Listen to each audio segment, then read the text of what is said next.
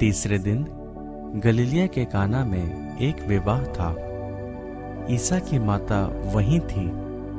ईसा और उनके शिष्य भी विवाह में निमंत्रित थे।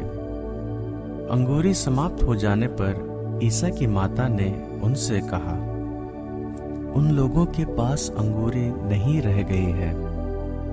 ईसा ने उत्तर दिया भद्रे इससे मुझको और आपको क्या अभी तक मेरा समय नहीं आया है। उनकी माता ने सेवकों से कहा, वे तुम लोगों से जो कुछ कहें, वही करना। वहाँ यहूदियों के शुद्धिकरण के लिए पत्थर के छह मटके रखे थे।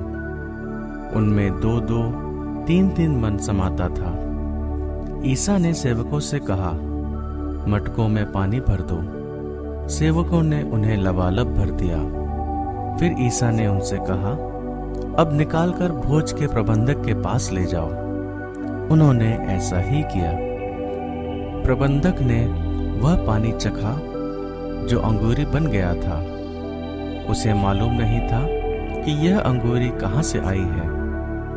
जिन सेवकों ने पानी निकाला था, वे जानते थे। इसलिए प्रबंधक ने दूल्हे को बुलाकर कहा सब कोई पहले बढ़िया अंगूरी परोसते हैं और लोगों के नशे में आ जाने पर घटिया। आपने बढ़िया अंगूरी अब तक रख छोड़ी है। ईसा ने अपना यह पहला चमत्कार गलीलिया के काना में दिखाया।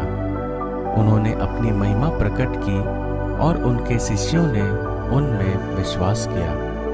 इसके बाद ईसा अपनी माता, अपने भाइयों और अपने शिष्यों के साथ कफरनाहूम गए, परंतु वे वहाँ थोड़े ही दिन रहे।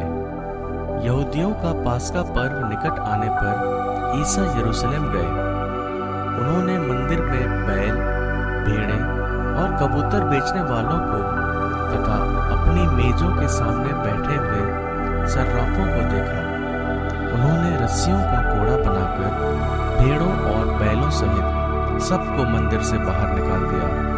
सर्राफों के सिक्के चित्रा दिए, उनके मेजे उलट दी और कबूतर बेचने वालों से कहा, यह सब यहाँ से हटा ले जाओ।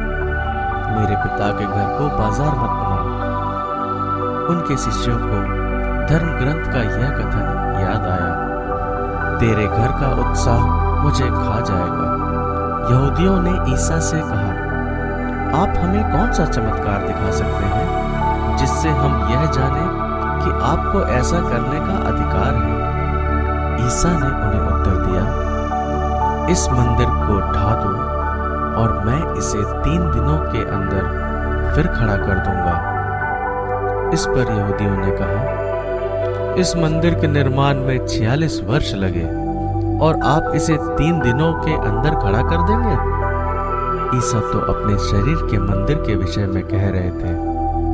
जब वह मृतकों में से जी उठे तो उनके शिष्यों को याद आया कि उन्होंने यह कहा था। इसलिए उन्होंने धर्म ग्रंथ और ईसा के इस कथन पर विश्वास किया। जब ईसा पास्का पर्व के दिनों में यरूशलेम में थे तो बहुत से लोगों ने उनके किए हुए चमत्कार देखकर उनके नाम में विश्वास किया, परंतु ईसा को उन पर कोई विश्वास नहीं था। क्योंकि वे सबको जानते थे। इसकी ज़रूरत नहीं थी कि कोई उन्हें मनुष्य के विषय में बताए। वे तो स्वयं मनुष्य का स्वभाव जानते थे।